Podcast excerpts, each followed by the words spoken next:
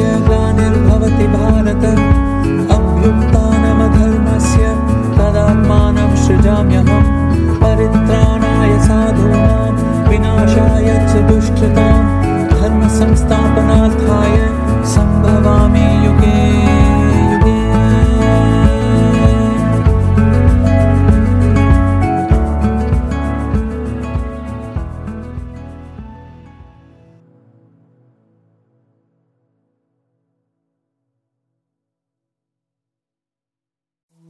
Chapter 11.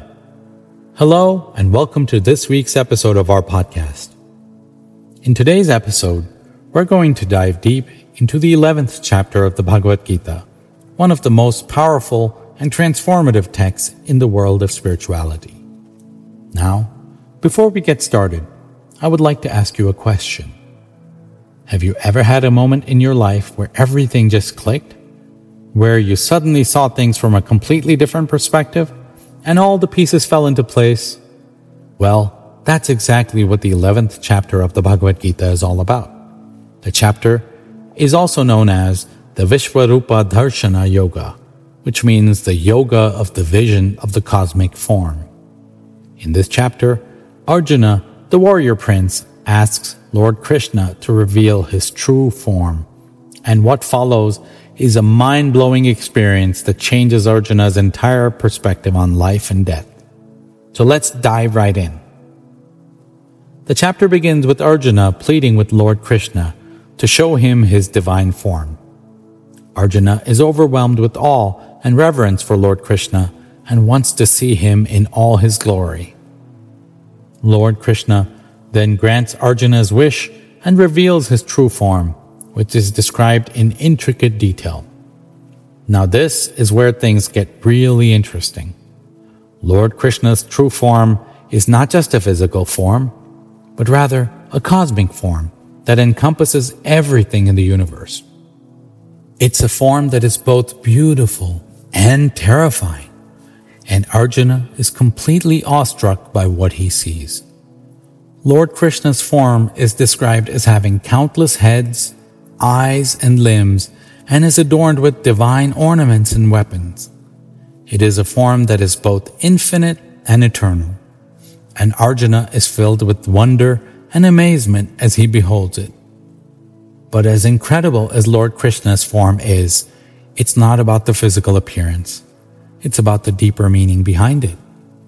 Lord Krishna's form represents the interconnectedness of all things in the universe. It is a reminder that we are all part of a larger whole and that everything is connected in ways that we may not fully understand. This is a powerful message that is just as relevant today as it was thousands of years ago when the Bhagavad Gita was written. In our modern world, we often focus on our differences and divisions rather than recognizing the interconnectedness that binds us all together. But as the Bhagavad Gita reminds us, we are all part of the same cosmic whole, and it's only by working together that we can achieve true harmony and peace. Another key message of this chapter is the importance of surrender. Arjuna realizes that he is nothing compared to Lord Krishna's power and glory, and he surrenders himself completely to him. This surrender is not a sign of weakness, but rather a recognition that we are not in control of everything in our lives. Surrendering to a higher power can be a liberating experience, as it frees us from the burden of trying to control everything and allows us to trust in the universe and its infinite wisdom. So what can we learn from this chapter of the Bhagavad Gita? Well, for starters, it reminds us of the interconnectedness of all things in the universe. We are not separate from one another or from the world around us. We are all part of the same cosmic whole, and it's only by recognizing this that we can achieve true harmony and peace. Secondly, this chapter reminds us of the power of surrender. It's not always easy to let go of our desires or control, but sometimes surrendering to a higher power can be the most liberating thing we can do. It allows us to trust in something greater than ourselves and to let go of the burden of trying to control everything in our lives. But perhaps the most important message of this chapter is the power of perspective. Arjuna's experience of seeing Lord Krishna's true form completely transforms his perspective on life and death. It is a reminder that sometimes we need to step back and see things from a different angle in order to gain a deeper understanding of ourselves and the world around us. So how can we apply these teachings to our own lives? One way is to cultivate a sense of gratitude for the interconnectedness of all things in this universe. Take a moment to appreciate the beauty and complexity of the world around you, and recognize that everything and everyone is connected in some way. Another way to apply these teachings is to practice surrender.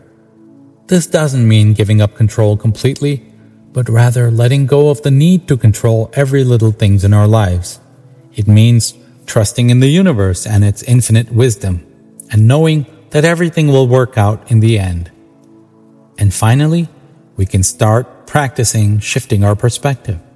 When faced with a difficult situation or challenge, try to step back and see it from a different angle. Ask yourself, what can I learn from this? How can I grow from this experience? Sometimes a small shift in perspective can make all the difference. So that's it for today's episode. I hope you've enjoyed our deep dive into the 11th chapter of the Bhagavad Gita and that you've gained some valuable insights and teachings to apply in your own life. Remember, we are all part of the same cosmic whole, and by recognizing this, surrendering to a higher power, and shifting our perspective, we can achieve true harmony and peace. Thanks for tuning in, and I'll see you next time.